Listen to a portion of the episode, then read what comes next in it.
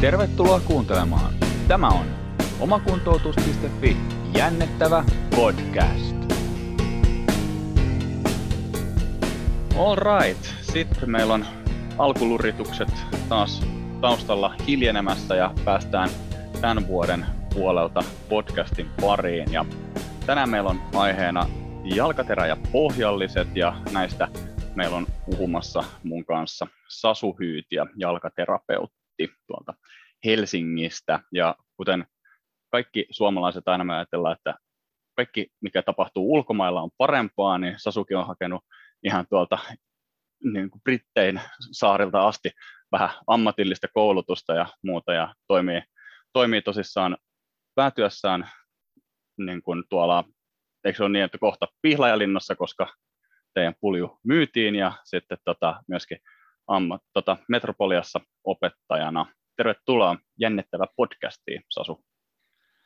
Kiitos Jukka oikein paljon kutsusta ja, ja tota, sitä en tiedä, että onkaan asiat ulkomailla paremmin, mutta mä kävin ottaa volttilähdön sitä kautta tuossa, tuossa joku aika sitten, mutta tota, niin, niin, niin.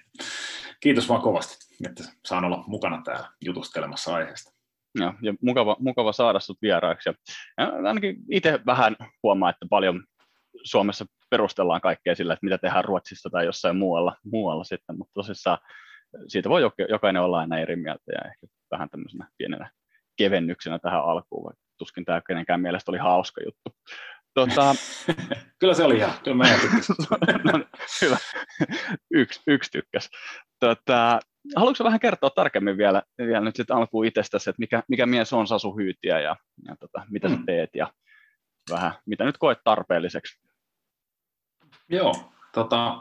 Tosiaan nimi, nimi tuli esittelyssä, Sasu Hyytiä, ja Helsingissä asustelen. Ähm, työni osalta on jalkaterapeutti ja teen siis alarajakuntoutusta ja tuossa sopivasti päivitetään tätä niin kuin tietoa niille, jotka jonain vuonna ehkä kuuntelee vielä tätä podcastia, mutta ensimmäinen helmikuuta alkaen on tota, Pohjola Sairaala tosiaan myyty tuonne Pihlajalinnalle, niin mä oon siis Pohjola Sairaalassa tehnyt töitä alarajakuntoutustiimissä ja, ja tota, helmikuusta alkaen sitten tää Pihlailinnan alla ja, ja, ja sitten, ettei sitten kliininen työ pelkästään ole se, mitä teen, niin sitten tulee välillä tehtyä noita tuntiopettajan hommia siellä kuntoutuksen ja tutkimuksen osaamisalueen alla tuolla Metropolian ammattikorkeakoulussa ja, ja tosiaan vapaa-ajalla sitten huseeraan mitä huseeraan, ää, rakas, rakas, rakas joukkueurheiluharrastaja, että mä, mä saan melkein mistä tahansa yksilölaista joukkueurheilulajia, että tota, niin, niin, jos, jos jotain psykologista profiilia haluaa tehdä, niin tykkään tehdä porukalla hommia ja,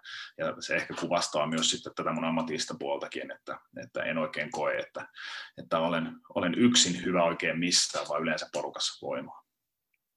No okei, okay. Se on tietysti... Mä haluaisin nähdä, miten tehdään vaikka sadan metrin juoksusta, saadaan ilman, että se on viesti, niin joukkueen lajiin. Kyllä se, kyllä, kyllä se pikku, pienellä vaivalla saattaa selvitä. Niin, kyllä, just näin. Ja tuota, sosiaalisesta mediasta sut, sut löytyy, löytää tällaisen T M P L Health-nimellä, niin mun on pakko kysyä, mä oon miettinyt tätä monta vuotta, että mistä tulee T M P L Health? Mikä on T M P L? No, tota, otetaan semmoinen niin kuin semmoinen karkea, karkea ensi, ensi kommentti, että tota, näiden yritysten nimethän on aina mielenkiintoisia ja niiden syntyhistoriat voi olla mitä eri, erilaisempia, mutta tässä tapauksessa niin kyseessä on hyvin yksinkertaisesti vaan tämmöinen ää, vokaalit pois englannin kielen sanasta temppeli.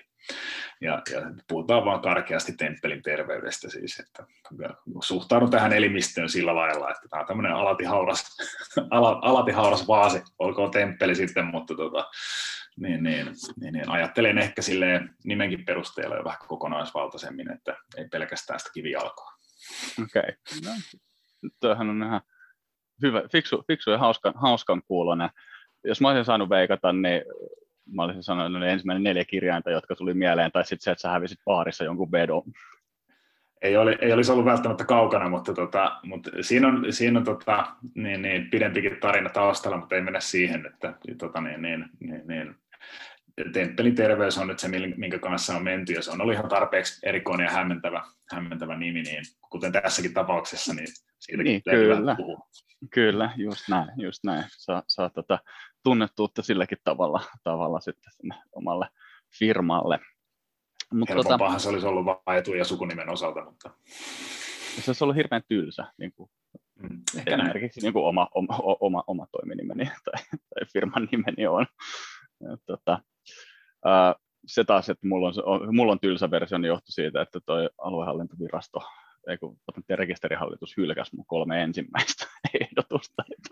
No, mä olin aivan varma, että mulla menee hylkyyn tämä homma, mutta tota, niin, niin, tällä mentiin läpi. Joo, no se on. Toiset pääsee, toiset ei.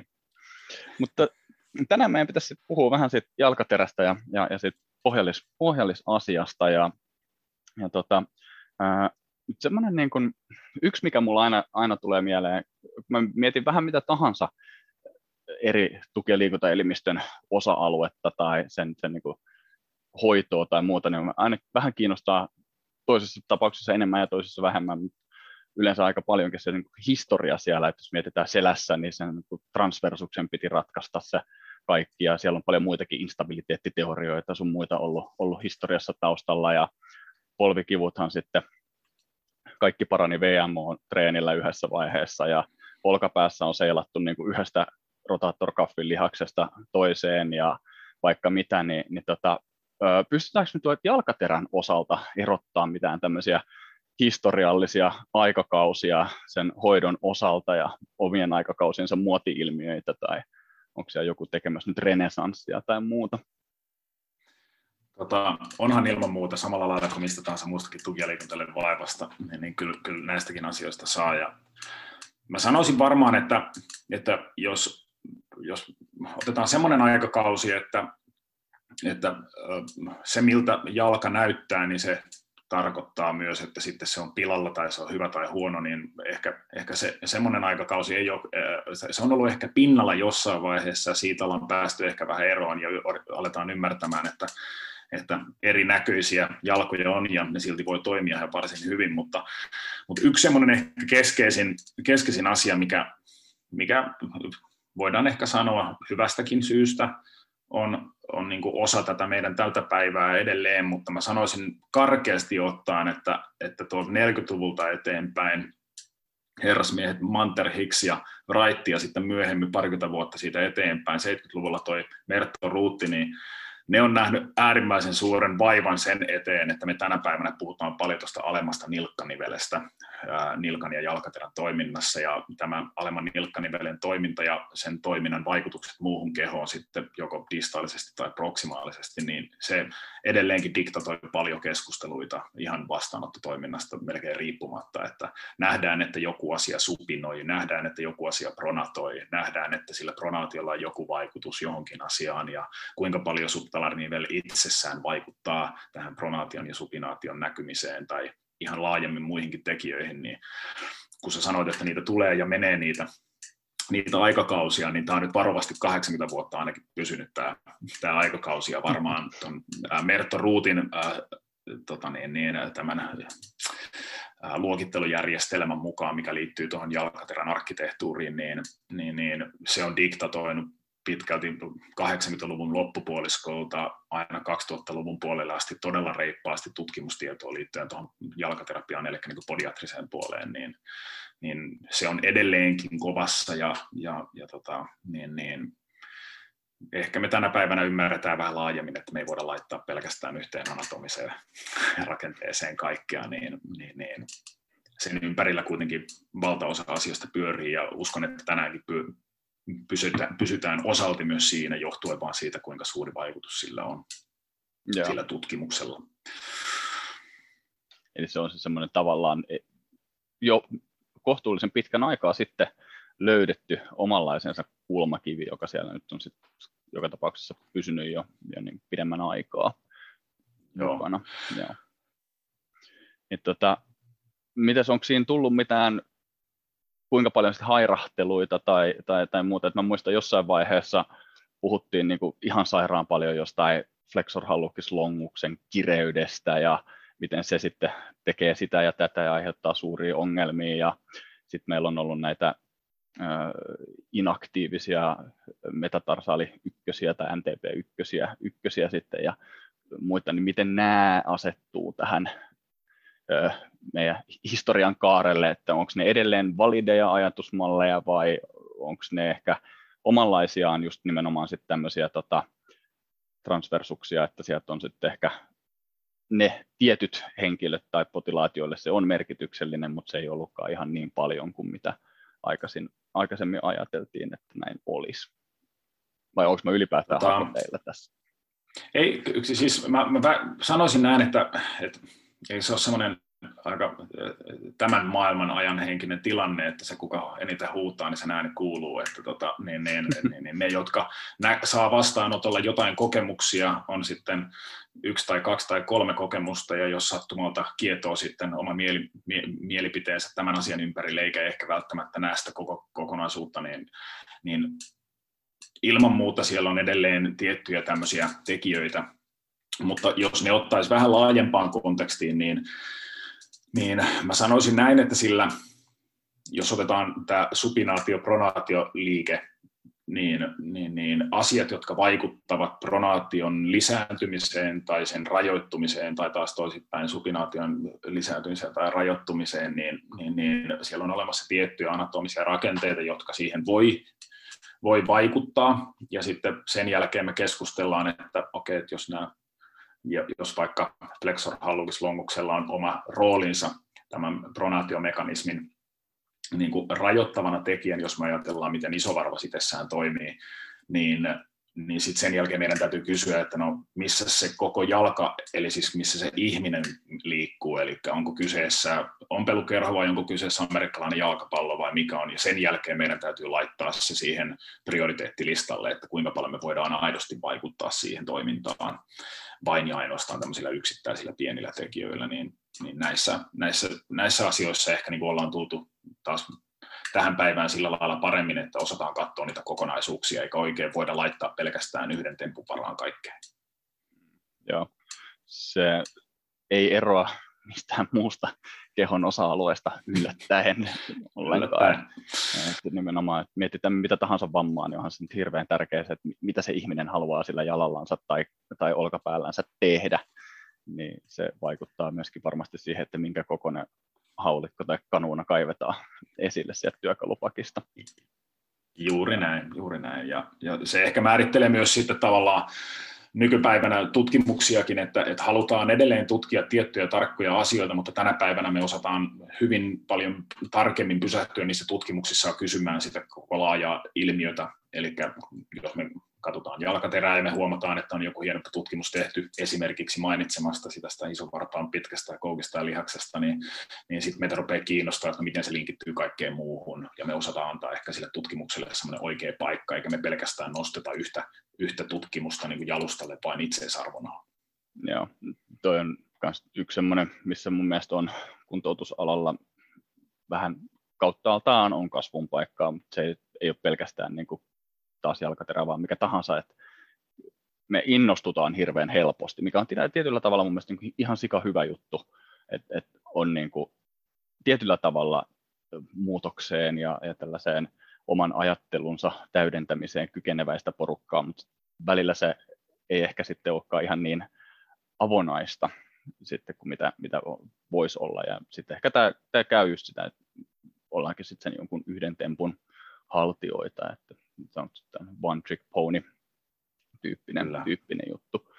Uh, mutta joo, sä mainitsit tuossa nyt ton supinaation ja sitten tämän ison pahan kirosanan, eli pronaation. Tota, ja sitten meillä on vielä tämä ylipronaatio. Niin pitäisikö meidän nyt lähteä sit siitä, että niinku perattaisiin tämä homma vähän niinku ekaksi, että et, et, mitä sitten varsinaisesti just tällä niinku supinaatiolla, pronaatiolla tarkoitetaan, mikä on sitten niinku ylipronaatiota, ja, ja vähän ehkä sitä jatkaa sit siitä, että et no, no, et mitä tämmöisiä erilaisia, yleisimpiä jalkaterän, voidaanko näitä sanoa virheasennoiksi vai toiminnan häiriöiksi, niin me mm. sitten tavataan. aika pitkä kysymys, jossa oli hirveän monta muuta kysymystä. Mä en tiedä, muistatko sä edes niitä kaikkia kohtia. Kato, mutta... ka- katsotaan, katsotaan, miten mä selviän tästä. Niin. Tota, niin, jos tämä jatkuu tällaisena, niin, tota, niin mun pitää ruveta kohta kysymään vastakysymyksiä jo. Että... ei kai. Tota, ei, siis, okei. Okay. Jos, jos aloitetaan nyt siitä, siitä niin kuin, ehkä niin kuin, ähm, tämän, tämän niin kuin sateenvarjon alla löytyvästä kavalkaadista, niin jos puhutaan virheasennoista tai... Äh, toiminnan häiriöistä tai rakennepoikkeamista tai mitä me nyt halutaankaan tituleerata niitä. Mä oon itsessään aika, tänä päivänä mä oon vähän impokin niissä, että kuinka me puhutaan asioista, koska silloin kliinisesti hirveän suuri vaikutus, että jos minä puhun potilaalle virheistä tai, tai jos mä puhun asennosta, niin se asento antaa mielikuvan, jos mä päätän siis käyttää nimenomaan sanaa virhe ja asento, tai että mm. mä sanoisin, että rakenne poikkeama, tai jos mä sanoisin, että toiminta, häiriö, tai, niin niillä kaikilla on joku, joku klangi liittyen sille potilaalle, niin nämä on ne sellaiset asiat, mitkä mua niin kuin aika paljonkin kiinnostaa tässä keskustelussa, ja varsinkin kun me puhutaan siis hoidosta, niin jos me otetaan silleen nyt niin kuin karkea ajatus siitä, että, että, että onko kyseessä virhe, no sitä meidän on mahdoton vastaanottotilanteessa absoluuttisesti sanoa, vaikka meidän mielestä joku asia näyttäisi erilaiselta. Ja jos mun mielestä joku asia näyttää erilaiselta, niin se ei tarkoita, että se sun mielestä näyttää erilaiselta, jolloin meidän pitäisi määritellä joku raja, joku arvo tai joku missä, minkä jälkeen me aletaan vasta keskustelemaan, että, että puututaanko me johonkin asiaan. Ja Ja vaikka äh, tänä päivänä me ymmärretään, että se on alati muotoutuva ja mukautuva tuo jalkaterä, nilkka ja ko- keho muutenkin, niin se, jos me jotain positiivista haluttaisiin ottaa vähän semmoisena niin kuin, äh, niin kuin maamerkkeinä, niin, niin paljon parjattu tämä meidän alalla, siis tämä niin Merton Rootin määrittelemä tämä, tämä subtalarnivelen neutraali asento ja siihen liittyvät asiat, niin, niin paljon kuin se onkin parjattu, niin siinä on jotain positiivista, mikä helpottaa varsinkin, jos nyt sattumalta porukkaa kuuntelee, jotka ovat aloittamassa tätä niin kuin nilkka- ja jalkaterä-kokonaisuutta, ja on kiinnostuneet asiasta, että mitä tapahtuu nilkassa ja jalkaterässä, kuinka asiat toimii ja minkä näköisiä rakenteita on, niin siellä on tavallaan tehty ihan valtavan hyvä pohjatyö seitsemänkymmentäluvun alkupuoliskolla ja sieltä aina neljäkymmentäluvulta lähtien siihen, että ymmärretään minkä näköisiä rakenteita on,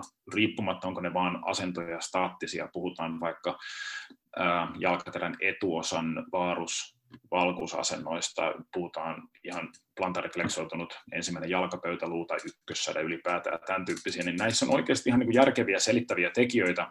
Mutta sitten se käytännössä se oikea elämä onkin paljon monimutkaisempaa. Ja, ja nyt kun nivotaan tämä äskeinen, äskeinen äh, Merton Rootin äh, tavallaan äh, tutkimusnäyttö, mitä, mitä nyt tänään omilla, omilla, tota, niin, niin, omilla porukoillaan on tehnyt, niin me voidaan ehkä tunnistaa, että tämä subtalarnivelen neutraali asento on vain tapa pysähtyä arvioimaan ikään kuin nollatilanteesta plussat ja miinukset, eikä antaa pelkästään sille neutraalille asennolle arvoa ikään kuin, että se olisi oikea asento.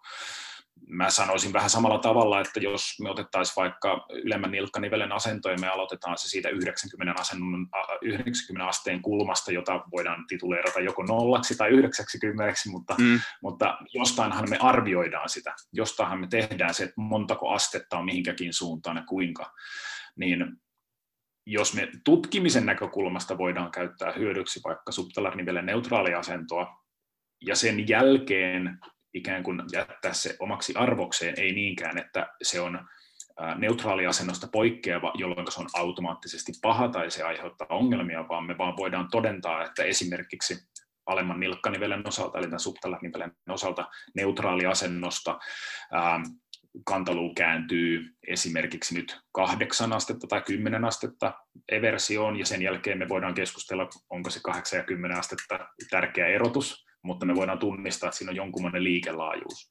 Ja sitten sen jälkeen, kun me katsotaan tätä kahdeksasta kymmeneen astetta, mitä meidän mielestä tämä liikkuu tänne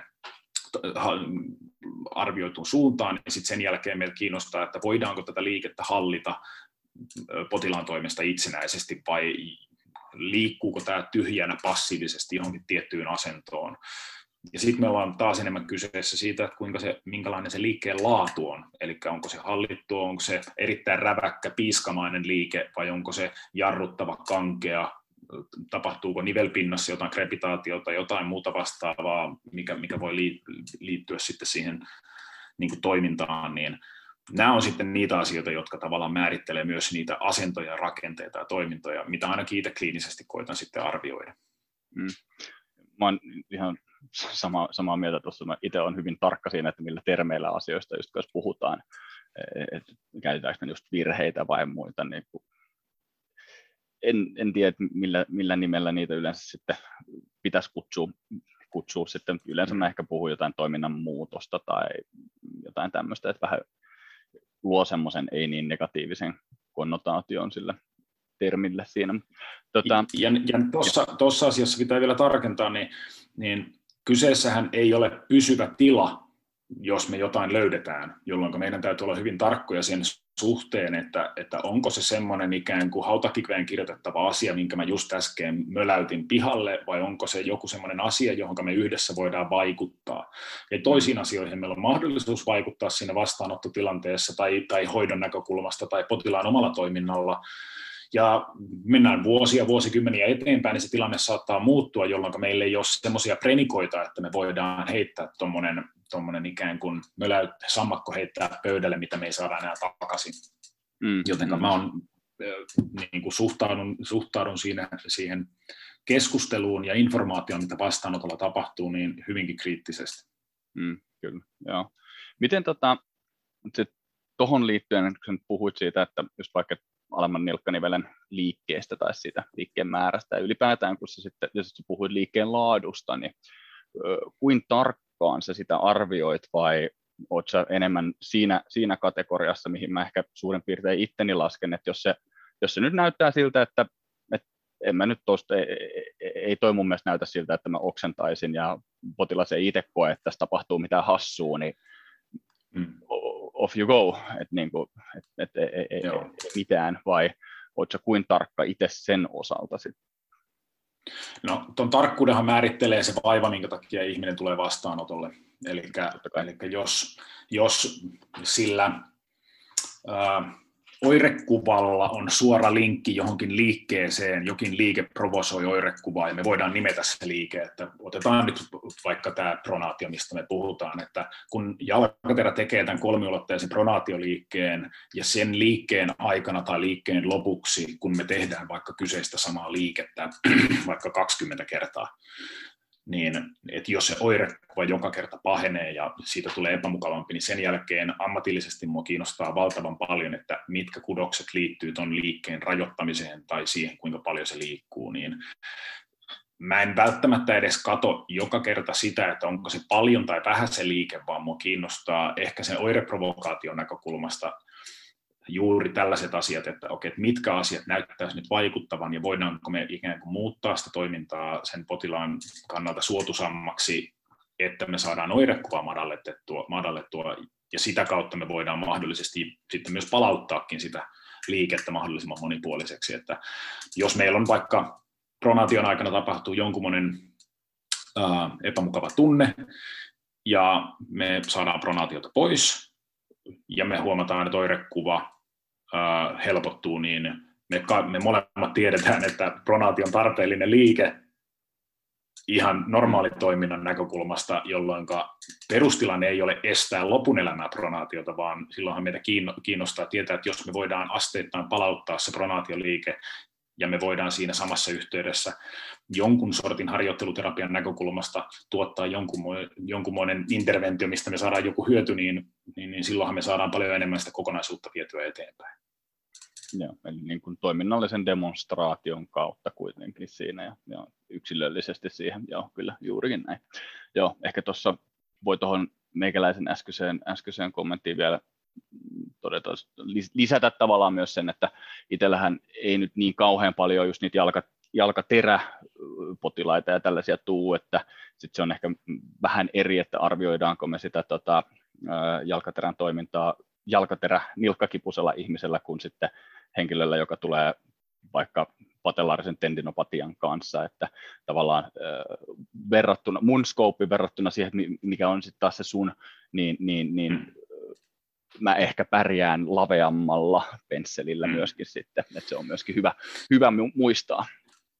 Ja tuossakin on hyvä pointti, hyvä pointti liittyen tuohon polvioireisiin, niin itsellä on etuoikeus tehdä töitä kavereiden kanssa, jotka on pyöritellyt polvia saman verran kuin mä oon syönyt lihapullia, niin, niin, niin siellä on semmoinen niin kuin mielettömän, mielettömän hyvää yhteistyötä pystytään saamaan aikaiseksi silloin, kun esimerkiksi kollegalla on ollut jonkunmoinen polvioireinen ihminen, se sanoo, että nyt tässä on jotain semmoista, mitä on ollut vaikeaa, että voisiko jollain nilkan ja jalkaterän toiminnan osalla olla merkitystä tässä, ja mm. sitten me arvioidaan se yhdessä, että onko niillä pienillä olemattomilla nyansseilla ikään kuin sen kuntoutuksen alkunäkö, alkunäkökulmasta niin yhtäkkiä jotain merkitystä sitten, kun mennäänkin pitemmälle, kun rasitus ja kuormitus ja volyymi lisääntyy.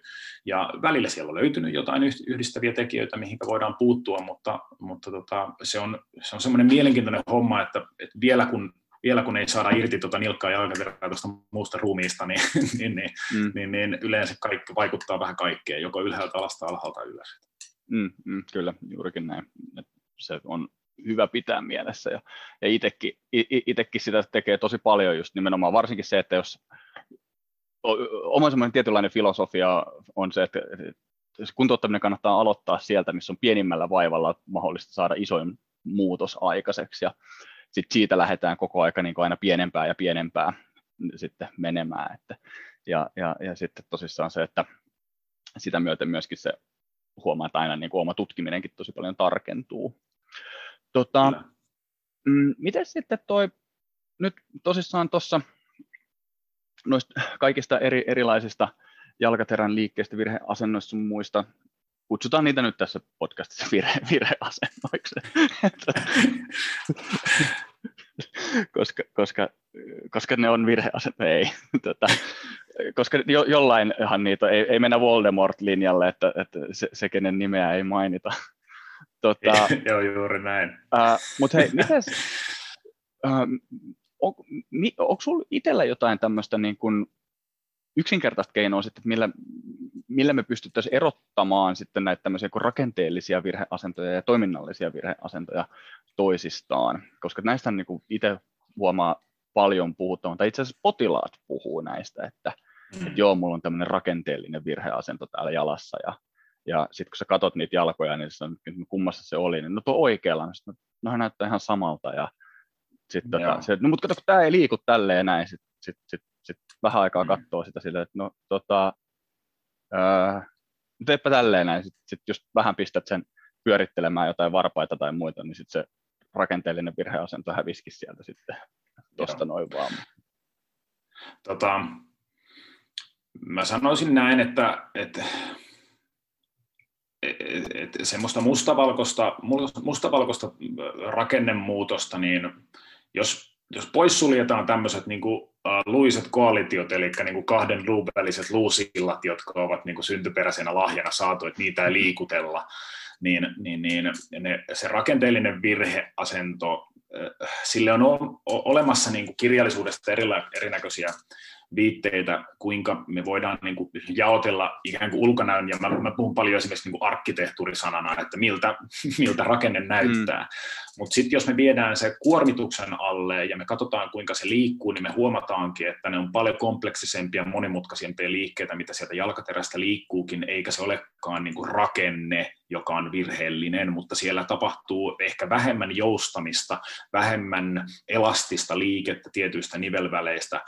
Ja jos me otetaan semmoinen niin kuin, äh, vähän niin kuin laajempi näkökulma siihen, niin se, että, että niiden kudosrake- kudosrakenteiden osalta se äh, toivottu liike, onko se asymmetrinen esimerkiksi niin, että toiseen nähden kireämpi tai löysempi, tai sitten ihan selvästi niin, että meillä puuttuu jotain perusliikkumiseen tarvittavaa liikelaajuutta, ja silloin me voidaan niin kuin arvioida, että joustaako jalkaterää, mukautuuko se alustaan, ja, ja voiko se mukautua siitä löysästä versiosta tai jäykästä versiosta, niin voiko se mukautua sitten tämän niin kuin suorituskyvyn näkökulmasta ää, toivotulla tavalla. Otetaan vaikka esimerkki. Ylemmän nilkkanivelen liikelaajuus on rajoittunut, ja, ja me todetaan, että, että, että tämmöinen klassinen pohjakireys, ja sitten me voidaan ajatella, että kapselitasolla on jotain, ja sitten me pohditaan, että nivelpinnat eivät pääse liikkumaan, koska siellä saattaa olla esimerkiksi niin sanottua tämmöistä luunokkaa vaikka siinä ää, ylemmän nilkkanivelen anteriorisessa osassa, ja sitten siellä tulee tämmöistä impingementtiä, tämmöistä nipistystä ja tämmöisiä, niin sitten me voidaan niinku miettiä, että onko se tällä rakenteella suuri vaikutus, vai, vai onko tämä rakenne ollut jo tosi paljon aikaisemminkin, jolla ei ole itse asiassa jotain mitään merkitystä tähän hommaan, niin semmoista mustavalkoista ää, ajatusta siitä, että, että on nimenomaan rakenne, ja se voidaan todeta virheeksi, niin mä en oikein tänä päivänä tykkää niin paljon käyttää sitä, että me katsotaan se oirekuvakohtaisesti, se indikaatio liittyy siihen, että onko sillä, onko sillä vaivalla mitään merkitystä siihen rakenteeseen, ja kuinka hyvin se rakenne myötää ja liikkuu, niin nämä on niin kuin ne aika mustavalkoiset tavallaan raja-arvot, että, että jos mä näen jalan, joka näyttää erikoiselta vastaanotolla, niin se ei vielä tarkoita, etteikö sillä voisi tehdä erikoisia juttuja. Mm. Niin se on, se on, se on semmoinen niin kuin aika, aika tarkka raja. Niin. Eli, eli sitten kun tämä suomennetaan tästä, niin ilmeisesti osaltaan myöskin tarkoittaa sitä, että kun me nähdään ihminen, jolla on jalkaterät lintassa, niin me voidaan todeta, että ahaa, sulla on ylipronaatiota, nyt sä tarvitset pohjalliset ja ei muuta kuin nyt tämä on ongelma. Joo, että siis siitä on oikeasti, niin kuin, jos on nilkan ja jalkaterän tutkimuksia lueskellut niin kuin enemmän vähemmän, niin tasaisesti tulee vastaan matalakaariset, normaalikaariset ja korkeakaariset jalat. Sitten katsotaan siihen mahdollisesti pituudet ja painot ja B M I:t, ja sitten mahdollisesti katsotaan, riippuen ketkä mittaa ja millä tavalla, niin mitataan staattisen sen jalkaterän asennon niin kuin määritelmää. Meillä on olemassa tämmöinen määritelmä kuin Foot Posture Index, eli F P I kuusi nimellä oleva tämmöinen ää, tapa luokitella sitä jalkaterää, niin näitä käytetään tutkimuksissa aika paljon, ja sitten kun me ollaan vihdoin saatu luokiteltua kolmeen päätyyppiin, eli normaaliin, matalaan ja korkeakaariseen, ja sitten sen jälkeen me ruvetaan katsomaan, että no, onko korkeakaarisilla alttius joihinkin asioihin, matalakaarisilla alttius joihinkin asioihin, tai että jos me ollaan otettu interventio, että niillä pitää olla tietynlaiset pohjalliset tai tietynlaiset, ää, tietynlaiset jalkineet, niin me huomataankin, että sitten alkaa menemään pikkusen ristiin, ja siellä on liian monta muuttujaa, että me voitaisiin tehdä täysin mustavalkoinen selitys sille, että korkeakaarisella aina nämä ongelmat, matalakaarisella aina nämä ongelmat. Mm. Et, että tota, ne, jotka tekee nilkan jalkaterän alueen osalta niin kuin kunto, kuntouttavaa työtä, ja se on niin kuin pääelinkeino, niin, niin, niin heidän vastaanotolla tulee niin, niin paljon kaikennäköistä jalkaa vastaan erilaisine vaivoineen, että, että se päivä, kun meillä olisi oikeasti prenikoja tai henkseleitä paukuttaa, että kuule, tällä jalalla tulee vaan tällaista, että nyt ei parane tehdä enää mitään, mitä mä sanon sulle, niin me ollaan aika ojassa tämän asian kanssa. Joo, mä en, en jaksa uskoa, että me ollaan oikeastaan missään vaivassa hirveän lähellä tota pistettä, että jos miettii vaikka, no jos nyt vaikka miettii tota Foot Posture Indexiä ja, ja tendinopatioista sitten, niin vaikka sitä akillesjännettä, niin kun katsoo sitäkin dataa, niin sehän on haulikolla ammuttu niin kuin ihan pitkin kenttää, että et siellä on, itse olen lukenut niin kuin tutkimuksen, missä on todettu, että tämmöinen nimenomaan niin kuin matalaholvinen ja paljon joustava jalkaterä niin on, on riskitekijä akillesjänteen jänteen, tota, kipeytymiselle, mutta sitten myöskin samaten on korkeaholvinen ja vähän joustava on riskitekijä, ja sitten on huomannut myöskin, että mennään niin päinvastoin. Eli siellä on, se, taas tullaan nimenomaan ehkä siihen, että sillä on, on enemmän merkitystä sillä, että, että minkälaisessa ihmisessä se jalka on kiinni, kuin se, että minkälainen se jalka on ehkä sitten itsessään tosta, noin niin kuin ulkoisilta ominaisuuksiltaan. Ja toki sitten me voidaan niin kuin ajatella, että, että onko vaikka soveltavaa biomekaniikkaa käyttäen niin kuin siinä vastaanottotilanteessa, onko sillä jalkaterällä, sillä rakenteella merkitystä vaikka just tämmöisen niin kuin vaivakohtaisesti, just sillä yksilöllisellä hetkellä, että jos me voidaan niin kuin määritellä, että me voitaisiin vaikka rajata jotain liikettä siitä jalkaterästä vähäksi aikaa pois, mutta jälleen kerran siinä on liian monta muuttujaa, että me voitaisiin vaan laittaa se yhden tempun poniksi. Et se me tiedetään vaikka tuon Foot Posture Indexin osalta, että, että niillä, joilla on äh, voimakkaammin pronatoivat ja niillä, joilla on voimakkaammin supinoivat jalat, niin plantaarisen paineen mittauksessa pronatoivilla äh, suhteessa siihen supinoivaan väestöön niin on enemmän mediaalisyrjällä painetta verrattuna sitten taas supinoivilla niin, että se on lateraalisyrjäläistä painetta, mm. mikä on siis ihan järkeen käyvää, jos miettii, miten se jalkaterä toimii, mutta samaan aikaan me ei voida linkittää sitä painetta automaattisesti mihinkään vaivaan. Se on vain ainoastaan sillä puolella. Niin tällaiset asiat tavallaan haastaa muun muassa noiden pohjallisten osalta niin kuin sitä, että me haluttaisiin ajatella, että nyt se meni tonne, niin kaikki on pilalla, mutta, mutta se on ehkä vähän niin kuin, se on, se on liian monimutkaista. Joo, kyllä. Ja, ja sitten tähän vielä yhdistettynä tosissaan se, että kun se voi olla myös sille henkilölle täysin normaalia, ja sitten kun sä korjaat mm. sen, niin sittenhän sä vasta saatkin sen niin kuin ongelmiin. Ja, ja sitten tosissaan, no, jos mä nyt käyttää näitä jänteitä, niistä nyt jotain tiedän, niin tota, esimerkkinä, niin sitten kun meillä on myöskin sellaisia tilanteita, jos me voidaan sanoa, että niin kun suoraan ei voida tämmöistä universaalia sääntöä tehdä, että kun, kun, kun tämä menee näin, niin tämä menee näin, mutta sitten meillä saattaa olla tilanteita esimerkiksi, joissa me voidaan todeta, että et, et vaikka nyt sanotaan se jalkaterän asento itsessään ei välttämättä liity johonkin. No, mun mielestä hyvä esimerkki, esimerkki on sitten se, että vaikka joku patellaarinen tendinopatia, niin se, se, se niin kuin tyyli nilkan liikelaajuus tai sitten se jalkaterän asento ei välttämättä liity siihen, ellei se henkilö ole kehittänyt itsellensä sellaista alastulostrategiaa, jossa se vielä lisää ottaa pois sieltä sitä, niitä joustoja. Eli esimerkiksi vaikka patellaarinen tendinopatia nyt oman tulkintani, evidenssin tulkintani mukaan tällä hetkellä, niin se ei voida sanoa universaalisti se jalkaterä siihen mitenkään merkittävästi liittyisi, paitsi silloin, jos se henkilön hyppy- ja alastulostrategia on sellainen, että se kantapää ei ole sanonut moro sille lattialle vuosikausia, vaan se on niin kuin koko aika, tulee niin kuin sinne polven etuosalle se kuormitus sen takia, kun se alaosan muu jousto puuttuu. Eli sit tämä tekee tästä niin kuin hirveän vaikean summata, että todeta, että nyt, mm. se on semmoinen savolainen, että suottaa olla tälleen näin, mutta sitten jos käy näin, niin sittenhän se meneekin tolleen noin. Ja... Joo, ja, ja siis se ehkä, mulla on ystävä, ystävä joka, joka tota niin, niin, niin tekee töitä materiaalitieteiden kanssa, ja sitten sen kanssa aina välillä käydään keskustelua siitä, kun hänelle siis hänelle luvut on absoluuttisia, niin, niin, niin, niin, sitten, niin sitten kun mä puhun ihmisistä hänelle, niin se, se, hän, häntä niin valtavan paljon ra, tota, hän raapii päätään ja sanoo, että hänestä, hänestä ei olisi tähän työhön, että, että kun asiat on niin kuin juupaseipäs joka päivä eri lailla ja riippuu mistä suuntaa tulee, että jos pitää ruveta tekemään jonkun näköisiä interventioita, niin hän ei tiedä, niin mistä hän lähtisi. Että, niin, niin, nämä on valitettavasti tämmöisiä asioita, mutta tuossa on ihan hyvä toi äh, niin kuin, äskeisen, äskeisen tota, polvio, polvioirekuvan näkökulmasta ja siitä, minkälainen yhteys sillä nilkan ja jalkaterällä on, niin, niin jos me ajatellaan semmoisia niin jotain, jotain näyttöjä siitä, kuinka tämmöinen midfoot mobility ja tämä jalkaterän niin kuin myötävyys tästä Schopartin ja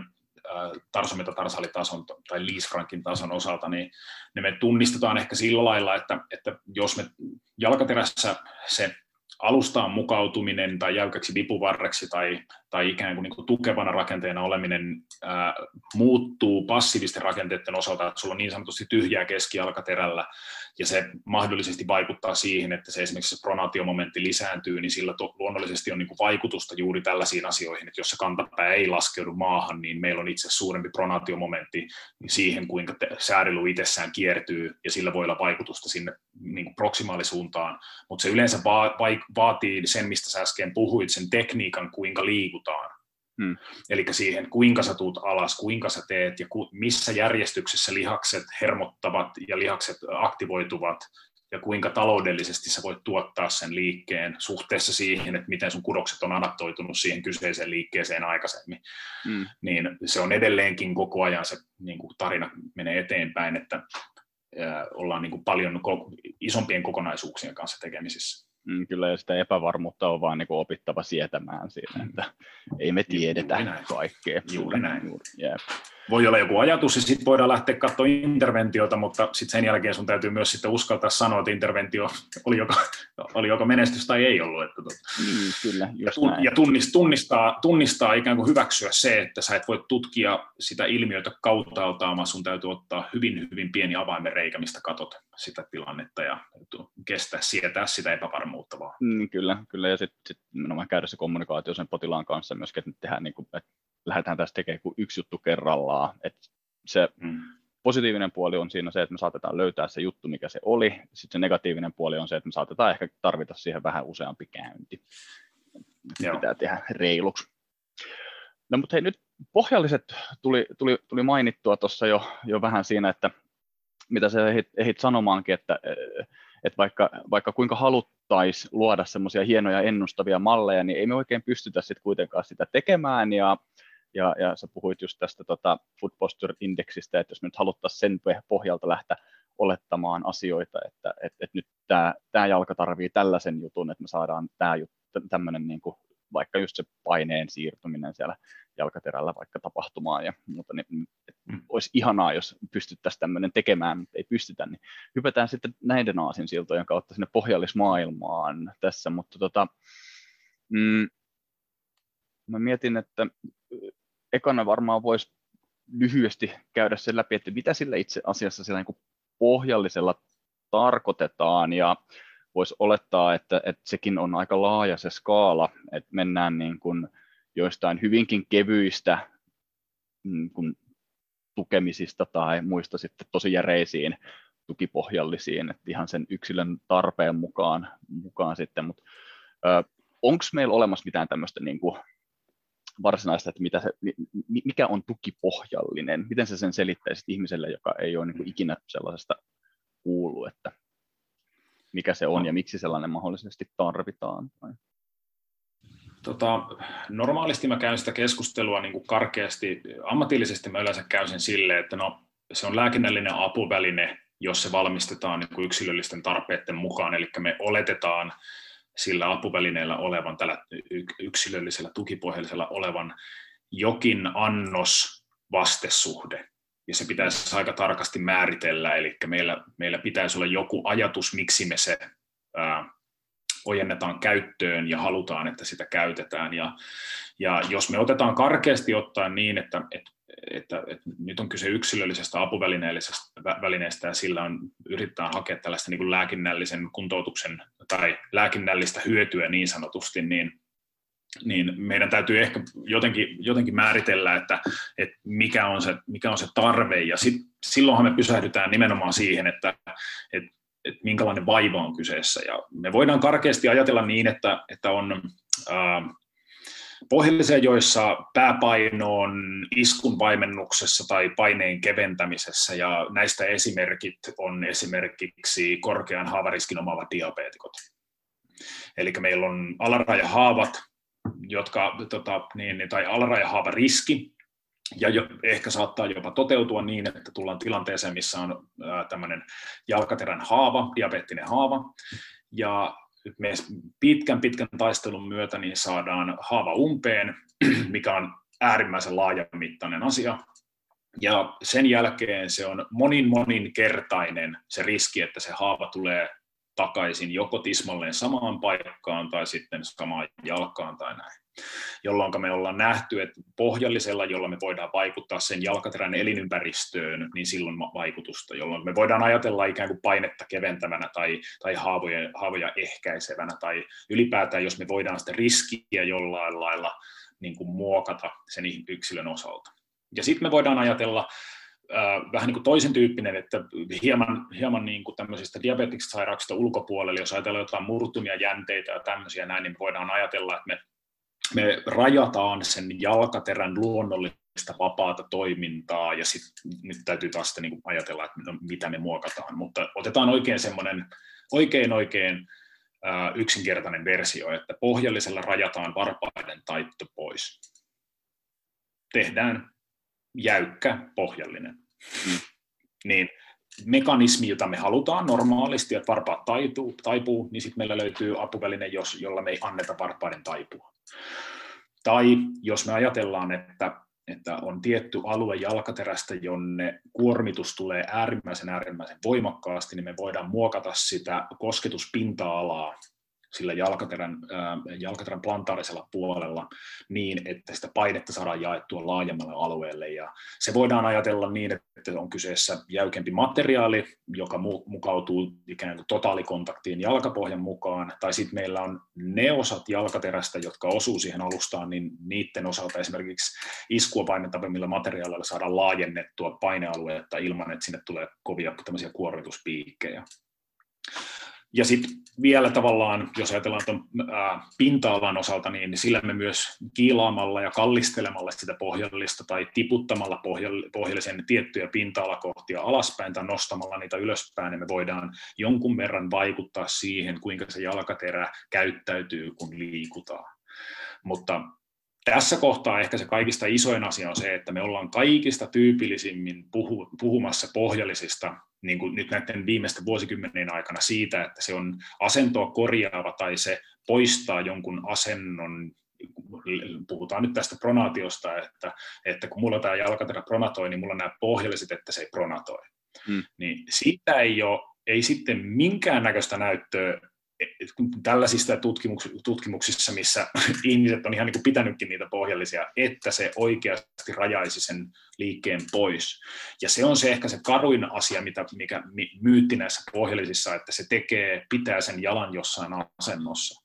Kun tänä päivänä me sitten kuitenkin ymmärretään, että se, se pohjallinen vaikuttaa siihen kinetiikkaan, siihen kinematiikkaan, me ymmärretään, että energiakulutukseen se vaikuttaa, se vaikuttaa kompressiovoimien ja leikkaavien voimien kautta niin kuin näihin asioihin, eli jos me otetaan semmoinen niin kuin vertauskuva, niin me voidaan jakaa se vähän niin kuin kahdella tavalla, mistä en ota yhtään kunniaa tästä nykyisestä, tästä tulevasta vertauskuvasta, tuolla on Briteissä kollega, Ian Griffiths, joka on hienosti, hienosti pukenut tämän sanoiksi, ja mä tykkään siitä tavasta, niin mä, mä tota, niin, en, ajan tällä bussilla loppuun asti. Tota, ähm, voidaan ajatella ikään kuin lääkityksenä, eli meillä on joku annos ja annos, annoksen vaste, ja me voidaan ajatella lääkityksenä niin, että me muokataan lääkityksen annosta, että me saadaan haluttu vaste.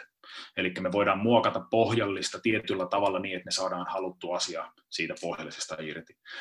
Ja sitten se mekanismi, jolla se todennäköisesti tapahtuu, niin voitaisiin verta- vertauskuvallisesti ajatella vähän kuin silmälaseja, että valo taitetaan silmälasin linssin kautta tuonne silmämunalle, ja sieltä tapahtuu sitten sen valon aistiminen, eli se pohjallinen toimii ikään kuin silmälasin tavoin, eli sen alustasta välittyvän voiman välittäminen sen apuvälineen kautta siihen jalkaterään tai toisinpäin sitten.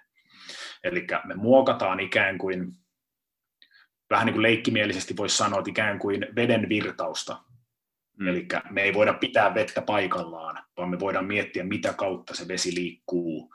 Niin sillä pohjallisella ajatellaan samalla tavalla, että me halutaan tietää, missä sitä pohjallista käytetään, minkälaisessa jalassa sitä käytetään, ja sen yhteydessä meillä täytyy olla selkeä ajatus siitä, että mitä sillä pohjallisella haetaan, mitä liikettä halutaan rajata, minkälaista painetta halutaan keventää, mitä halutaan lisätä.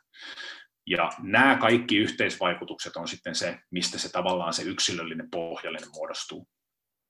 Joo. Eli se on ne kolme, kolme tuommoista niin pää, päätarkoitusta. Ja jotenkin itsellä on niin kuin huomannut, että ehkä se fysioterapian alalla nyt, tai tuki- ja liikuntaelimistön alalla, niin just nuo tuommoiset N S-ohjaavat pohjallisethan saa sen niin kuin ihan hirveän ison, ison huomioon. Ja just näet, näitä potilaita tulee, että joo, mulla on pronaatiota, minulla on tämä pohjallinen, tämä pitää minulla olla, olla tyylisiä hmm. tilanteita, niin mm, kuinka paljon sulla tulee sellaisia sitten vastaanotolle itsellä, että on tämmöinen tarina siellä taustalla ja sitten toteat niille, että no, et, et se mitään pohjallista oikeastaan tarviikaan. Hmm. Että. Joo, tota, kyllä niitä tulee. Ja ne on yleensä semmoisia Ähm, semmoisia aika niin kuin monimuotoisiakin keskusteluita, että on olemassa potilasväestöä, joka on tämmöisiä, että niillä on toistakymmentä vuotta ollut pohjallisia ja niitä on aina uusittu.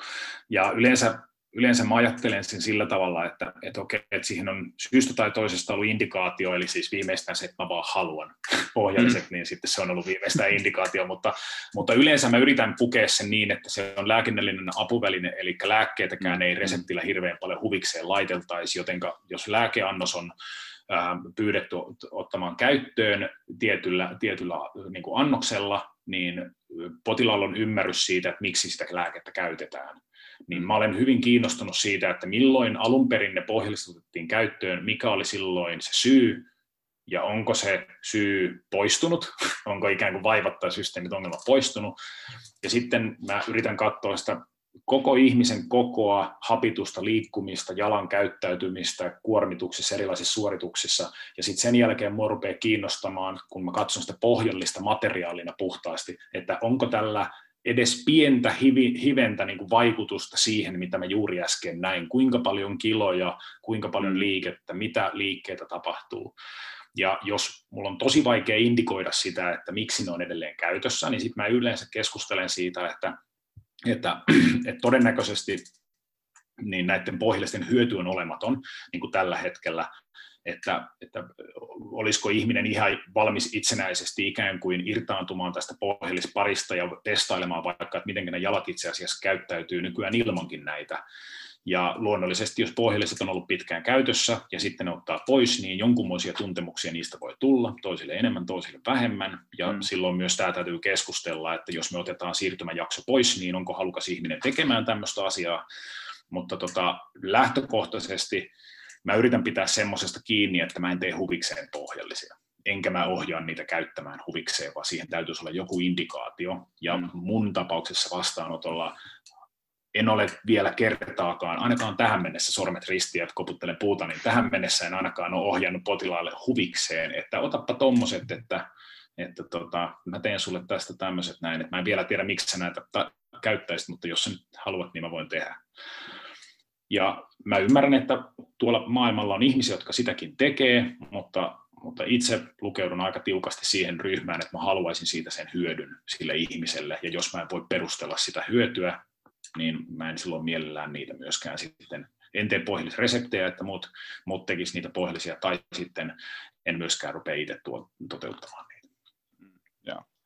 No, miten sitten toi noin, sanoit tuosta, että et tee, jos ei se henkilö hyödy siitä, niin onko meillä olemassa jotain semmoista niinku selkeää tilannetta, missä me voitaisiin todeta, että no nyt tällä henkilöllä on niinku indikaatio pohjalliselle, että no, pois lukee vaikka just no, jotkut niin kuin diabeettiset jalkapohjahaavat mm. ja muut, muut tämmöiset, mm. että, että enemmän ehkä sellainen toiminnallisesta tai tuki- ja liikuntaelimistön fysioterapian kuntoutuksen näkökulmasta, että onko siellä just sit se, että sulla on vaikka ää, kakkos-kolmos metatarsaali distaalisesti ottaa kontaktia ja on jatkuvasti kipeä, tai onko meillä jotain semmoisia, semmoisia, niin tämä nyt oli aivan päästä heitetty, Tila. Ei, siis, ei, no, no, no, oikeasti hyviä, ei, ei, no, oikein hyvä tavallaan pohdinta, että, että se mihin sä viittaat on siis plantaarisen paineen niin kuormituspiikit tässä tapauksessa esimerkiksi, niin, vaikka jalkaterän etuosan kakkos-kolmos jalkapöytäluiden distaalisen osan plantaarinen paine, ja jos me ajatellaan, että sillä on vaikutusta, niin sit, kyllä me pystytään aika hyvin kipuun vaikuttamaan siitä.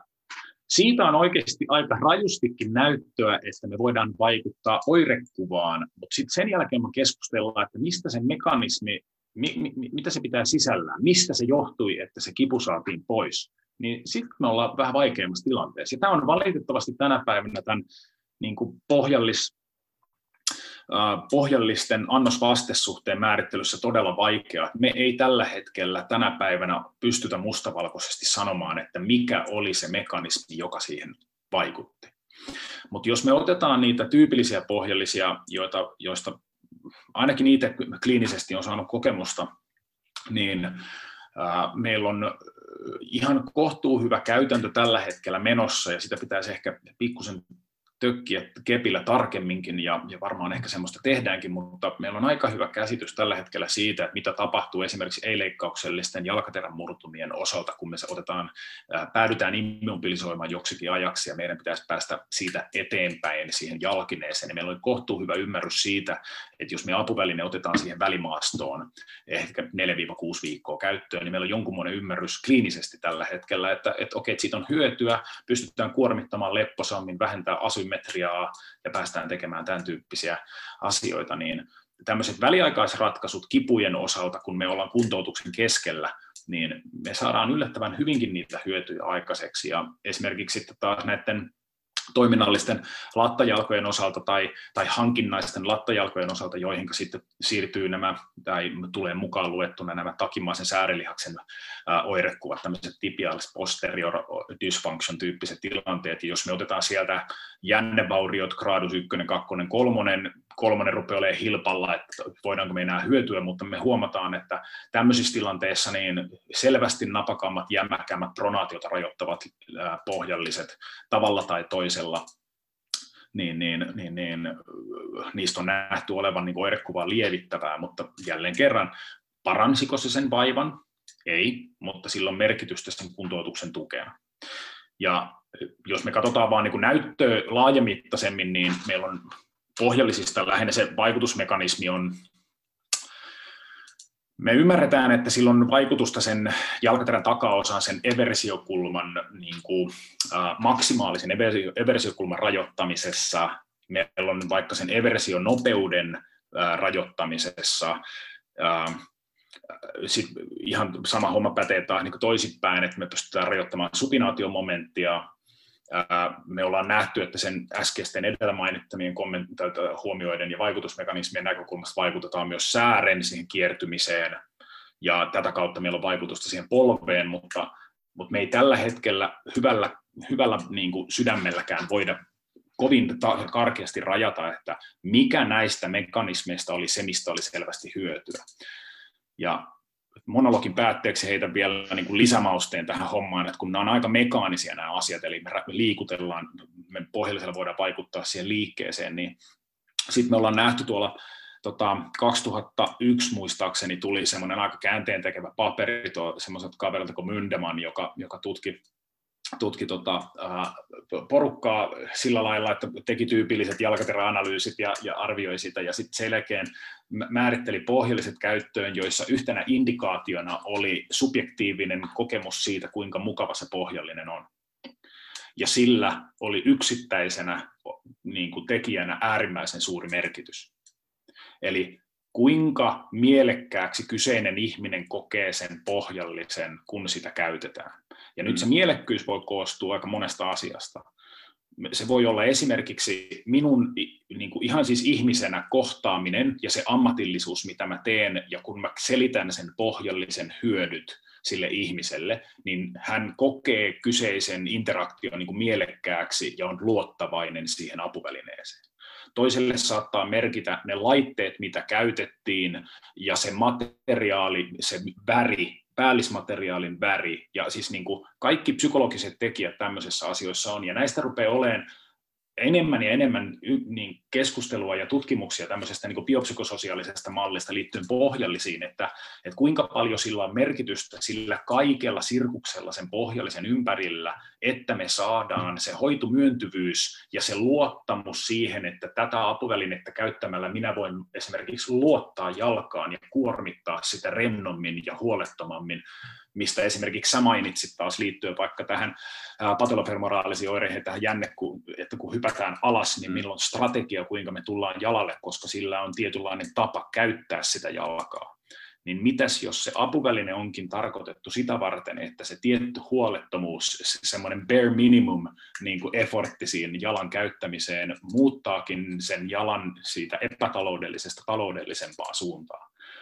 Ja nämä on kaikki spekulointeja tällä hetkellä, hypoteeseja, joita heitellään, joita koko ajan yritetään ymmärtää ja tutkia laajemmin. Ja, ja itse olen hyvin kiinnostunut siitä puolesta tällä hetkellä, että se ei ole se hyöty siinä pohjallisessa vain mekaaninen, mm. vaan se on paljon laajamittaisempi. Ja jos se apuväline valmistetaan äärimmäisessä yhteistyössä ja pidetään matalana, matalana se ikään kuin äh, se muokkaamisen, korjaamisen tarve, että niin kuin, tuu ihmeessä käymään, korjataan ja pidetään se semmoisena niin, että se löytää sen hankaamattoman, puristamattoman, painamattoman, mielekkään version, joka istuu mahdollisimman moneen jalkineeseen niin, että se pohjallisen käyttöaste olisi mahdollisimman korkea, että me voitaisiin ammattilaisina olla jotain mieltä siitä pohjallisesta.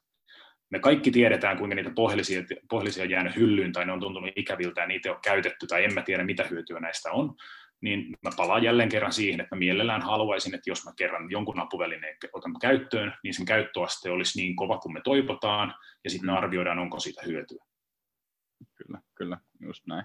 Et, et toi, toi on mun mielestä kans yksi, mitä, mitä on itse törmännyt, että esimerkiksi, korjaa mua, jos mä on, on, muistan tämän väärin, mutta noiden pohjallisten osalta, niin ää, jos henkilö ohjataan, sille annetaan pohjalliset käteen, että nämä on nyt sulle tehty, ole hyvä, tai se, että sille sanotaan, että no käy ostaa kaupasta ihan mitkä vaan, niin silloin ne, jotka on sille annettu käteen, niin näyttäisi toimivan paremmin. Mutta jos se fysioterapeutti tai jalkaterapeutti antaa sille käteen myös ne pakasta vedetyt default-pohjalliset, niin et se on tavallaan niin kuin tälleen placebo-kontrolloitu siinä mielessä, niillä ei ole eroa sillä vaikuttavuudella. Joo, Joo, ja näistä on itse asiassa niin tehty myös niinkin testi, että, että tota, ollaan tehty yksilöllinen, pohjallinen, näissä nyt siis nyt sillä annoksella, annoksella ja vasteella on ilman muuta niin kuin oma, oma kaninkolonsa, mihinkä nyt en mene, mutta tälleen pelkistetysti, niin on, on muutamia, muutamia tutkimuksia, missä on tehty yksilöllinen ratkaisu ja hyllytavararatkaisu, ei edes niin kuin, että oltaisiin erikseen kummassakin oikein mietitty, että, että onko näistä hyllytavararatkaisuista joku A B C, vaan niin kuin otettu mm. tietty malli, ja me ollaan toteutettu sitä tiettyä mallia, ja me huomataan, että mekaanisesti tällä tietyllä potilasväestöllä niin se efekti oli sama. Eli meillä rupeaa olemaan tehdasvalmisteisissa apuvälineissä, rupeaa olemaan niin kuin rakenteissa ja materiaalinäkökulmissa semmoiset ominaisuudet, että se kokemus sen käyttämisestä on mielekäs, tai jopa niin, että se mekaaninen efekti siinä jalkaterässä on tietynlainen. Ja se harmillinen homma näissä tutkimuksissa on se, että, että meillä, meillä tutkimusten näkökulmasta niin on mahdotonta tehdä niin kuin placebo-kontrollia, koska placebollakin on vaikutus. Koska jos me laitetaan sinne jalkenkään jotain, joka on materiaalia, niin sillä on vaikutus siihen, siihen jalkaan. Ja kun se ei ole eettisesti taas oikein, ellei, ellei olla niin kuin ohjeistettu niin, että sinne ei laitetakaan mitään. Ja jos sinne ei laiteta mitään, niin potilas yleensä huomaa, että sinne ei laitettu mitään. Ja kuka sitä estää katsomasta sinne kenkään sisälle, onko siellä mitään.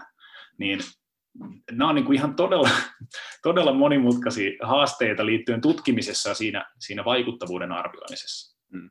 Joo, ja just ehkä se, mitä tuossa itsellä oli kanssa, tai se pointti tuossa oli just, mitä puhuttiin biopsykososiaalisuudesta, että se on se koko tavallaan se rituaali ja muu siinä, että se on se, ja nimenomaan se käyttömukavuus, että sitten jos se henkilö sattuukin kokemaan ne hyllytavara käyttömukavampana, niin sittenhän se on hyvä, hyvä näin hänelle, hänelle siinä. Mut toi on kyllä, noi on äärettömän mielenkiintoisia asioita lähteä. Toi, toi olisi varmaan sitten ehkä oma, oman, oman jaksonsa paikka, paikka niin mm. tota lähteä pohtimaan enemmän. Äh, onko meillä, onko sinulla itsellä niin kuin, mikä ajatus siitä, että et voiko siitä pohjallisesti olla jotain haittaa? Et yksi tämmöinen niin kuin yleinen, mitä kans vastaanotolla kuulee, niin, niin on se, että se passivoittaa ne jalan lihakset ja sitten tuetaan vaan siihen, siihen tota, ää, pohjalliseen. Ja mä kyllä ehkä varmaan tiedän tämän vastauksen, tai tiedänkin tämän vastauksen, mutta annan sun vastata tähän. Joo.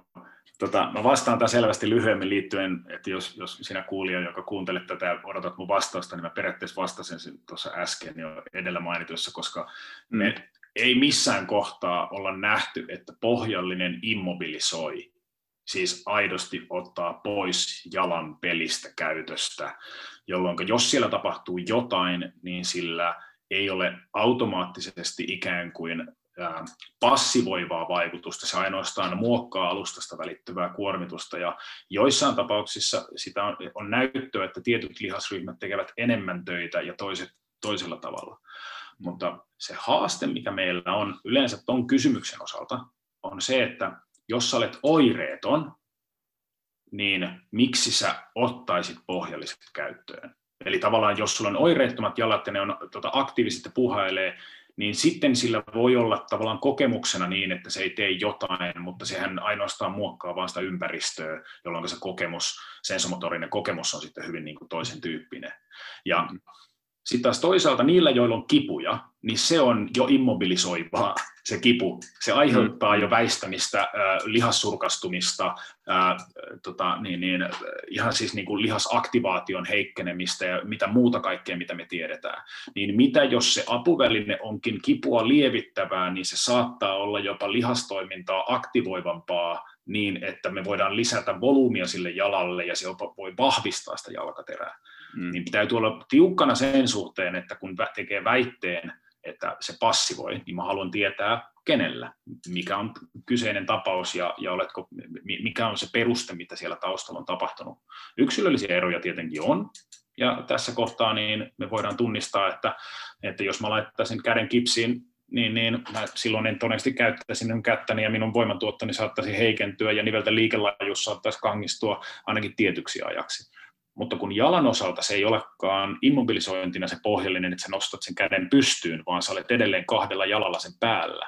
Ja jos, mm. jos sä käyt tekemässä jonkun kävelylenkin tota niin, niin, tai jonkun hölkkälenkin viisituhatta tota, tai viisi kilsaa käyt tekemässä, niin sulle tulee jolle seitsemänkymmentäviisi kilosella ihmisellä, niin tulee semmoinen kaksisataakolmekymmentä kaksisataaviisikymmentä tuhatta kiloa sille jalalle. Niin mun on vaikea laittaa niin kuin aivan surkastuvaksi jalaksi sitä, joka ottaa sen kaksisataaviisikymmentätuhatta kiloa. Mm.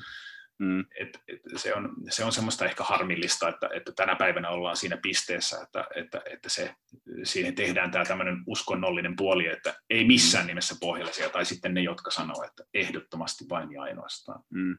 Jossain joo, siellä toi, välissä on totuus. Joo, tohon, tohon, toi on semmoinen, mitä monet potilaat tuo esille, ja itse kyllä sanon monesti vähän tähän sun kävely, kävelyesimerkkiin liittyen kanssa, niin kyllä mä sanon niille, että no jos sä painat yhdeksänkymmentä kiloa ja sä hyppäät viidenkymmenen senttimetrin korkeudelle, niin sä painat yhdeksänkymmentä kiloa ja hyppäät viidenkymmenen senttimetrin korkeudelle, oli se pohjallinen siellä tai ei, ja se jalkaterän pitää jollain tavalla ratkaista tämä alastulo-ongelma siitä huolimatta, että se, se, se, oli se pohjallinen siellä taikka, taikka ei, ja se jalka taattaa tehdä vähän eri lailla sen, mutta se tekee sen silti. Mm.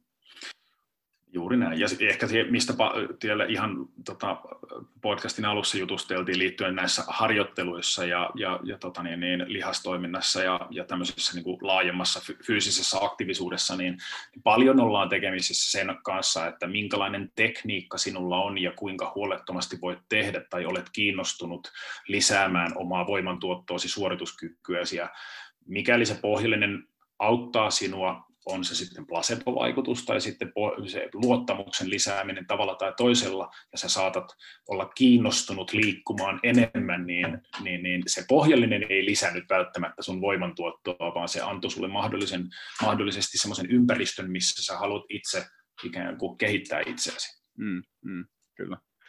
Mm, sä mainitsit tuossa, kun puhuttiin noista tehdasvalmisteisista pohjallisista, niin sä sanoit siinä äsken noista materiaaleista ja siitä, että ne on, ne on itsessään kehittynyt, ne tehdasvalmisteiset pohjalliset.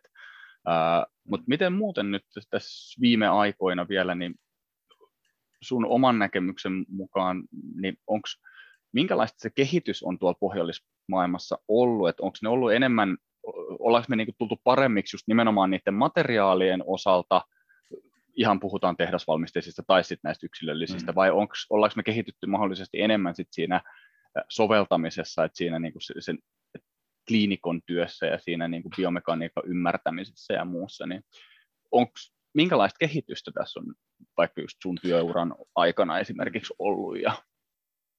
Tota... Munkin työ, tai itse asiassa on aika hauska, koska mun työuran aikana mä oon ehtinyt käydä periaatteessa, niin kuin, no minä ja minä, mutta ää, työnkuvani näkökulmasta olen ollut tekemisissä tiivisti ja tietenkin koulun osalta opettajana, niin, niin, niin on ehtinyt nähdä monen moistakin ää, tavallaan tekniikkaa ja materiaalia, mitä on tullut, mutta jos ottaa ehkä niin kuin karkeasti sieltä pohjallismaailmasta, niin otetaan ehkä ne, ne valmistusprosessit ja tavat, miten tehdään, niin ne on muuttunut todella paljon. Että se lähtökohta on pitkälti ollut tämmöinen, äh, otetaan kipsi negatiivi jalkaterästä, siitä me muokataan kipsi positiivi, ja siihen kipsi positiiviin tehdään tarvittavat lisäykset, kiilaukset, muokkaukset, jos tarvii siihen kipsi positiiviin tehdä. Sitten se materiaali, ähm, esimerkiksi tästä lämpömuovattavia materiaaleja, kuten tämmöisiä etylivinyliasetaattimateriaaleja, niin EVA-materiaaleja, niin käytetään ne sitten puristetaan, kompressoidaan, se jäähtyy, siitä pohjallisesta tulee sitten tietyn, tai pohjallismateriaalista tulee tietynlainen palikka, ja sitten sen jälkeen se hiotaan toivotulla tavalla, ja siihen hiomiseen yhdistetään sitten niitä pohjallisen tehtäviä muokkauksia ja muuta vastaavia. Niin tämä on ollut hyvin, hyvin käsityöläishommaa ja aikaa vievää ja semmoinen pohjallispajalla, niin, niin, niin pöly, pöly, pohjallispöly lentää ja niin poispäin, liimat haisee ja näin poispäin. Mutta sitten me ollaan tultu niinku ihan toiseen ääripäähän, missä me otetaan äh, esimerkiksi tämmöisistä näillä tableteilla ja tata, pädeillä, niin otetaan siihen liitettävillä tämmöisillä niin kuin lisälaitteilla kolme D-skannaus jalkaterästä, joka lähetetään ulkomaille kolme D-tulostimeen ja tulostin tulostaa sen pohjallisen tietyn algoritmin perusteella ja sen jälkeen se postitetaan sulle kotiin. Niin toi on niin kuin ehkä se semmoinen räikeä ja niin kuin tällä hetkellä se ero, että edelleen tehdään lämpömuovattavia äh, kipsipajalla ja, ja, ja kipsilabrassa tehdään niin kuin erilaisia muokkauksia. Käsin, kä, käsin tekeminen on hyvin oleellinen osa sitä, mutta sitten sen lisäksi meillä on se ihan se toinen ääripää, että se, se on hyvin algoritmipohjainen äh, se pohjallisen muokkaus. Ja osassa algoritmeissa niin mennään ihan huuhaa hommilla. Niin kuin, että meillä on ote, otetaan esimerkiksi plantaarinen paine, eli siis niin kuin yhtenä ulotteena otetaan pelkästään plantaarinen aspekti ja vähän niin kuin märkä jalanjälki. Ja, ja, ja meillä ei ole mitään volyymia, eli meillä ei ole mitään korkeutta pohja, sen kaarirakenteen korkeudesta tai jalkaterän leveydestä muulla tavalla tai, tai tilavuudesta. Ja sitten jollain algoritmilla toteutetaan pohjallinen sitten. Mutta sitten meillä on niitä, missä me, meillä on pystytty skannaamaan paljon kolmiulotteisiin se jalkaterä, ja me ollaan saatu siitä jalkaterän rakenteesta se volyymi, ja silloin me ollaan pystytään muokkaamaan sitä. Mutta niistä materiaaleista ehkä enemmän ollaan tultu siihen, että, että se saattaa olla taloudellisempaa löytää tiettyjä materiaaleja, joilla on materiaaliominaisuuksien osalta tietty kovuus, tietty kimmoisuus, tietty uudelleenmuokattavuus, Ja, ja sitten sen osalta ehkä, ehkä tavallaan voidaan ajatella niin, että, että se on kevyempi, se on pitempään kestävämpi ja tämän tyyppisiä ominaisuuksia, eli se ei ikään kuin lahoaisi ensimmäisen kuukauden aikana niin huonoksi, vaan sen käyttöikä saattaisi olla paljon pidempi, ja silloinhan me ollaan hyvin kiinnostuneita siitä. Ne, jotka tekee päivittäistyönä pelkästään pohjallisia, niin he ymmärtävät varsin hienosti sen, kun potilaita tulee ja asiakkaita tulee uusia pohjallisia hakemaan, että okei, miten nämä on kulunut, kuinka nämä on, kuinka nämä on muuttunut ja kuinka hyvin ne istuu sinne jalkineen sisälle. Että koskaanhan pohjallista ei ole ilman jalkinetta, niin silloin se jalkineen osuus näyttelee aika suurta roolia, minkälainen se on, ja silloin täytyy päättää sitten myös sen pohjallisen ikään kuin rakenne ja muoto, johtuen siitä, että jos se on esimerkiksi jalkapallokenkä, se on luistin, joissa on muutama sentin korko ja jäykkä rakenne pohjassa, se voi olla maastojuoksujalkine, se voi olla koripallokenkä, ja siihen liittyen sitten kaikki ihmiset, rakenteet on hyvin erilaisia, niin niin niissä, niissä on tultu aika pitkälle siinä, että kuinka pystytään muovaamaan ja muokkaamaan. Ja Suomessakin löytyy tekijöitä, jotka, joissa mitanotto on Suomessa ja valmistus keskitetysti löytyy ulkomailla, joista ne palaa ne pohjalliset sitten takaisin Suomeen. Niistä tehdään viimeiset muokkaukset ja sovitukset ja sitten ne annetaan käyttöön. Ja sitten meillä löytyy sitä porukkaa, missä kaikki hommat tehdään samassa vastaanottohuoneessa lämpömuovattavien lisäelementtien ja ikään kuin pikapohjallisesta näkökulmasta tehdään nopeammin niitä pohjallisia. Mutta tota, se, mikä omaa, omaa työtäni kiinnostaa ja on, on alati enemmän ja enemmän kiinnostunut, on siitä, että viive sen pohjallisen käyttöönotolle on äärimmäisen lyhyt. Hmm. Eli jos meillä on mikään vaiva, mitä me halutaan jollain lailla hoitaa, niin kuvitellaan tilanne, että sinä fysioterapeuttina saat potilaan vastaanotolle ja, ja sitten hänellä on tämmöinen ajatus ja sitten sä sanot, että hyvä, oli hyvä jutella, nähdään puolentoista kuukauden päästä, aloitetaan silloin jumppa. Mm. Niin eihän se niin mene. Niin, et ihana, tilanne olisi, että kun, kun, ihan, ihana tilanne olisi se, että kun, se, kun aloitetaan käymään keskustelua, niin siinä samana päivänä voidaan toteuttaa joku asia, minkä kanssa me edetään. Samalla tavalla munkin vastaanotolla, että jos meillä on joku vaiva, niin mä haluan jollain lailla päästä kiinni siihen jo ensimmäisen päivän aikana, ja jos me tarvitaan apuvälinettä, niin mahdollisuuksien mukaan se olisi nopeasti saatavilla sitten. Joo. no, ku, kuulostaa, että siellä on kehitystä on tapahtunut niin kuin moneen suuntaan. Ja, ja, ja se, että tota, toi, toi, enpä ollut, täytyy sanoa, että en ollut ajat, tullut ajatelleeksikaan, mutta heti kun sä sen sanoit, niin oli se, että ah, totta kai niin just tämä kolme D-homma, että voidaan nykyään ottaa niin kuin kuvat siitä jalasta ja jossain halvassa maassa sitten teetä tänne pohjallisetkin suurin piirtein.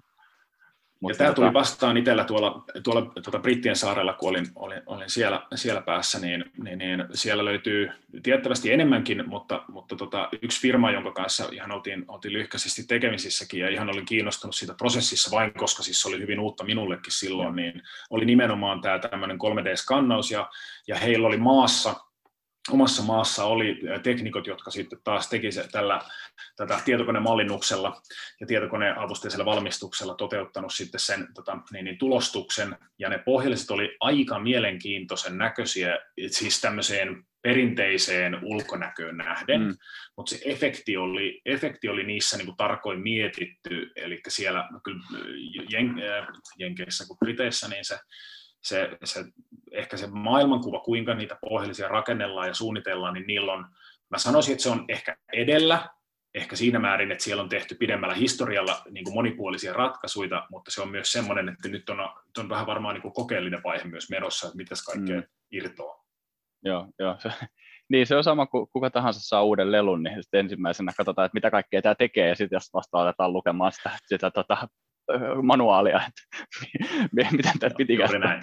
Joo, no, mutta siis ilman tätä kokeilun halua, niin ei, ei meillä olisi niin kuin kehitystä, että se on sinällään, senhän se vaatii, vaatii sitten. Tota, yhtenä vielä ennen kuin mennään noihin sun, sun tota, lukusuosituksiin, niin, niin tämmöisen hauskana ää, sivuhuomiona, koska sanoit, että, niin kuin, että ilman, ilman niin kuin kenkää meillä ei ole pohjallistakaan, niin yksi tämmöisistä hauskimmista pohjalliseen ja kenkään liittyvistä kysymyksistä, mitä mulla on tullut ikinä vastaan, on se, että, että voiko Filmaxeihin tehdä tukipohjallisen. Eli Filmaxi, jotka ei sitä tiedä, niin se on tämmöinen, eikö se ole suomalainen tämmöinen, joo, joo, niin sanottu kenkä, tämmöinen siis äärettömän minimalistinen kenkä, että siinähän ei ole periaatteessa, joo. Se on vaan vähän pohjastaan vahvistettu sukkatyylisesti tyylinen, että siellä ei ole niin mitään pohjaa. Ja se koko pointti joo, on siinä, ensimmäiset saadaan... versiot. Ensimmäiset versiot oli muistaakseni semmoisia, että oli Kevlar-pohjalla, semmoisella kankaalla, kyllä. Ei edes kumiseosta vaan. Joo, kyllä, juurikin näin. Joo, mä, muistin, mä olin itse joskus saanut jostain kokeilukäyttöön semmoiset, semmoiset sitten. Tota, niin kyllä sit itse aloin vaan miettimään, että minkä ihmeen takia sä haluaisit ostaa Filmaxit ja laittaa sinne ne, ne, tota, mm. se pohjallisen. Että, tota, kun sen N S-kengän koko pääpointti on se, että sulla ei ole kenkää, niin sit sä haluat laittaa sinne kuitenkin sen. Joo. Joo. Ja siis, mutta mut toi, toi, toi on oikein hyvä pointti, ja ehkä niinku loppuun tavallaan liittyen tähän jalkinen asiaan. Se haastehan meillä on se, että meillä on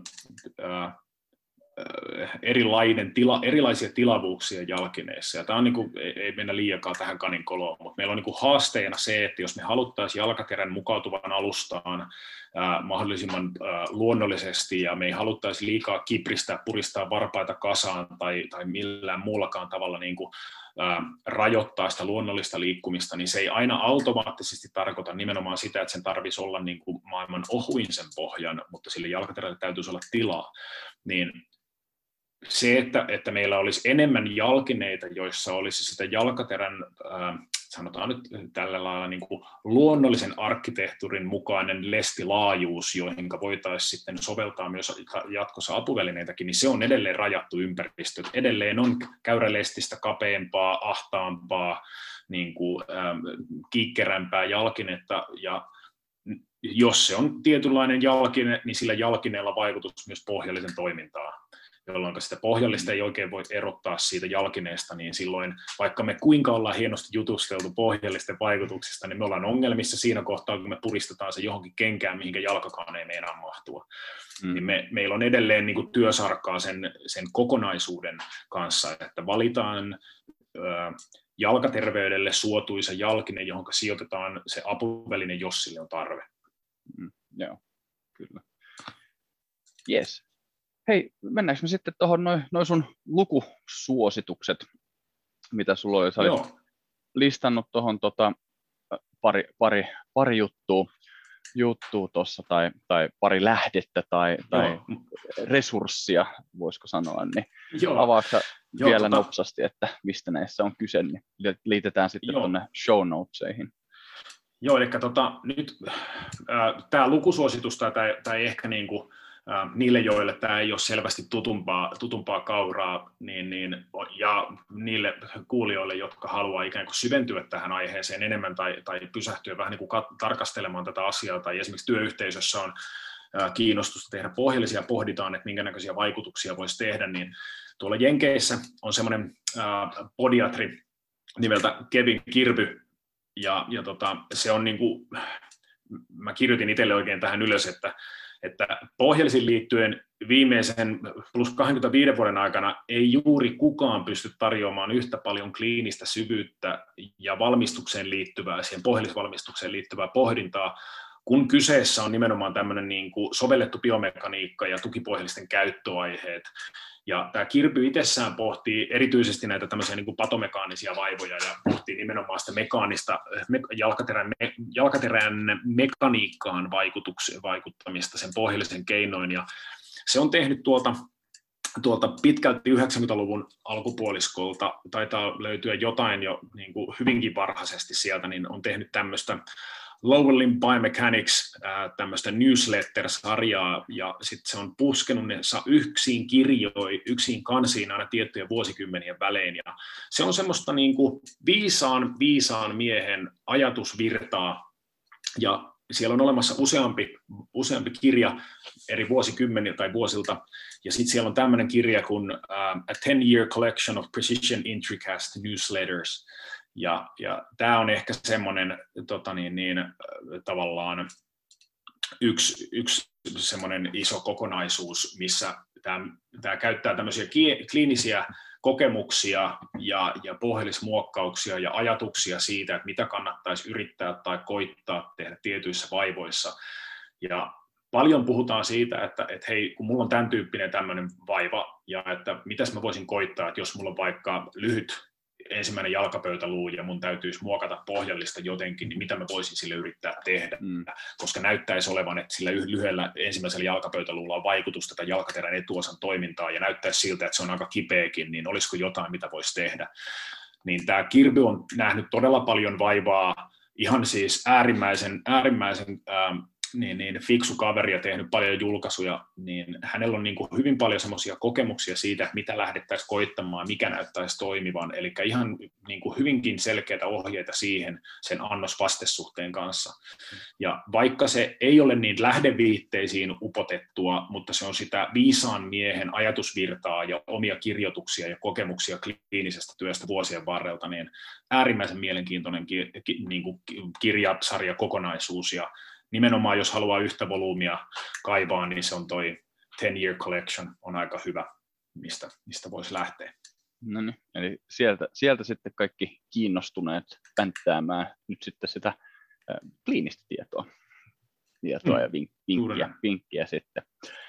Hei, kiitos Sasu oikein paljon sun ajasta ja viisaista sanoista, ja, ja jos joku Ei, ei ole seuraassa sun toimintaa tuolla sosiaalisen median puolella, niin tosissaan tuolta Instagramista sut löytää sieltä T M P L Health tota, hashtagin tai ton, ton koukun takaa, ja ö, vissiin taitaa löytää ihan nimelläkin, että jos ei tuota kirjainyhdistelemään muista. Joo, mä joskus varmistin vielä, kun toi nimi, nimihässäkkä on mitä on, ja on vähän sen uhri myös samalla, niin taitaa löytyä ihan Sasu Hyytiä nimellä myös sieltä. Ja tosiaan olen sanonut tämän useampaan kertaan niin ihan kasvatusten ihmisten kanssa, mutta sanon sen tässä nyt vielä tämän podcastinkin osalta, että tämä on liian pieni maa siihen, että tehtäisiin yksi hommia ja kuljettaisiin nokka pystyssä, niin jos jollain lailla vajaavaisilla tiedolla niin voin olla avuksi tai haluaa jakaa ajatuksia, niin aina, aina mielelläni juttelen näistä asioista ja mielellään aina haluan oppia itsekin lisää, jos on jotain kokemuksia, niin, niin liian pieni maa ja paljon ihmisiä siihen tähdellä, että yksin pärjäisi. Niin, niin kuin sanoin, niin joukkue pelaa henkeä veren. Niin kyllä, tässäkin. Joo, hyvä.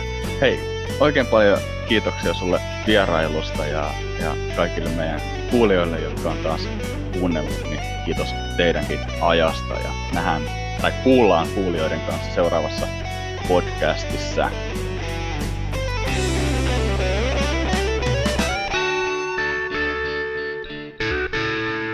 Podcastimme intro- ja outro-musiikin tarjoaa Jason Shaw audionautics piste comista.